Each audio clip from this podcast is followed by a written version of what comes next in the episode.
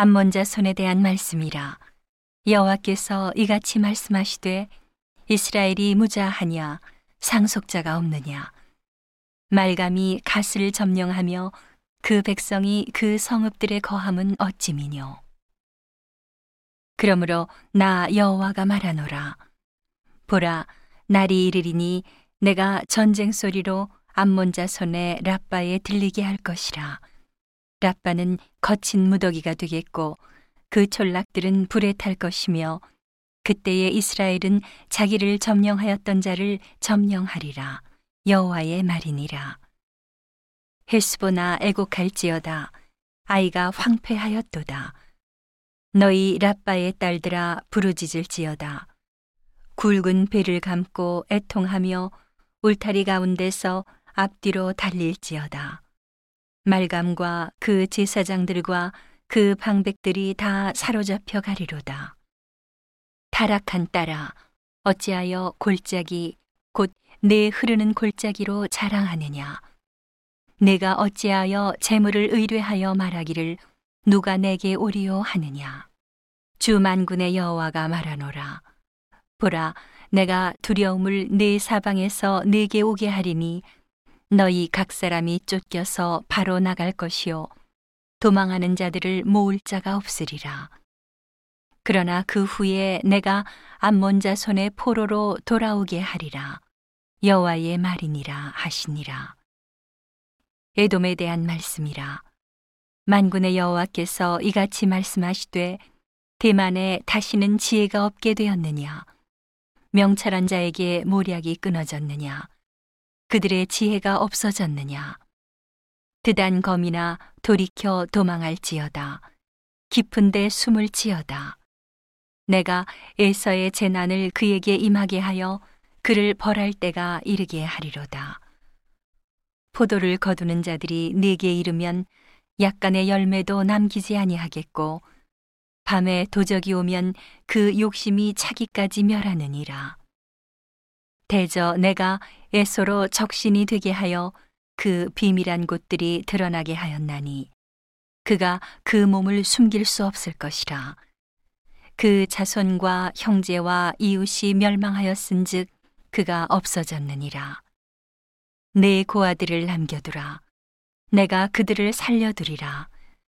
내 과부들은 나를 의지할 것이니라. 나 여호와가 이같이 말하노라. 보라, 이 잔을 마시지 않을 자도 마시지 않지 못하겠거늘 내가 형벌을 온전히 면하겠느냐. 면하지 못하고 반드시 마시리라. 나 여호와가 말하노라. 내가 나로 맹세하노니 보스라가 놀램과 수욕거리와 황폐함과 저주거리가 될 것이요. 그 모든 성읍이 영영히 황폐하리라. 내가 여호와에게서부터 오는 소식을 들었노라. 사자를 열방 중에 보내어 이르시되 너희는 모여와서 그를 치며 일어나서 싸우라 하시도다. 여호와께서 가라사대 내가 너를 열방 중에 작게 하였고 사람들 중에 멸시를 받게 하였느니라. 바위 틈에 거하며 산 꼭대기를 점령한 자여 스스로 두려운 자인 줄로 여김과 내 마음의 교만이 너를 속였도다. 내가 독수리같이 보금자리를 높이 지었을지라도 내가 거기서 너를 끌어내리리라 여호와의 말이니라.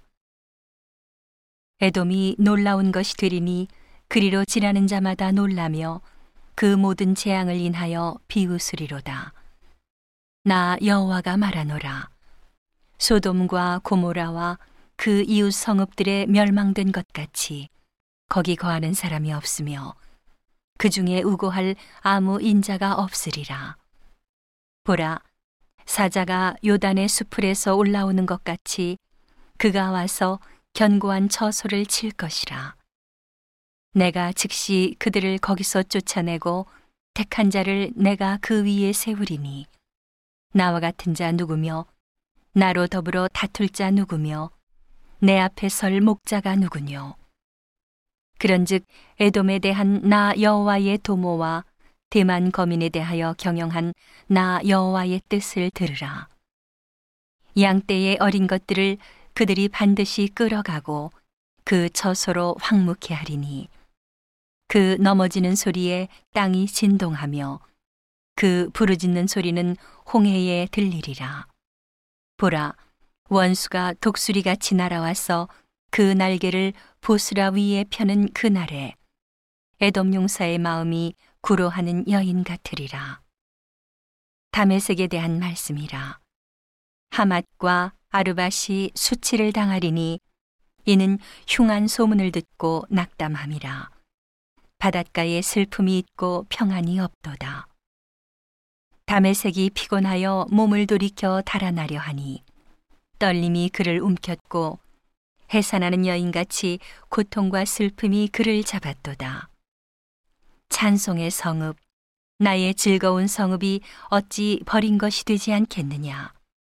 나 만군의 여호와가 말하노라. 그런즉 그날에 그의 청년들은 그 거리에 엎드러지겠고 모든 군사는 멸절될 것이며 내가 담에색의 성벽에 불을 놓으리니 베나닷의 궁전이 살라지리라. 바벨론 왕 느부갓네살에게 공격된 바 게달과 하솔 나라들에 대한 말씀이라. 여호와께서 이같이 말씀하시되 너희는 일어나 게달로 올라가서 동방 자손들을 멸하라. 너희는 그 장막과 양떼를 취하며 휘장과 모든 기구와 약대를 빼앗아다가 소유를 삼고 그들을 향하여 외치기를 두려움이 사방에 있다 할지니라. 나 여호와가 말하노라. 하솔검이나 도망하라. 멀리 가서 깊은 데 거하라. 이는 바벨론 왕 느부갓네살이 너를 칠 모략과 너를 칠 계책을 정하였음이니라. 나 여호와가 말하노라. 너는 일어나 저 평안하고 염려 없이 거하는 백성, 곧 성문이나 문빗장이 없이 홀로 거하는 국민을 치라. 그들의 약대들은 노략되겠고 그 많은 가축은 탈취를 당할 것이라. 내가 그 머리털을 모지게 깎는 자들을 사면에 흩고 그 재난을 각방에서 오게 하리라. 여호와의 말이니라. 하솔은 시랑의 거처가 되어 영원히 황무하리니 거기 거하는 사람이나 그 중에 우거하는 아무 인자가 없게 되리라.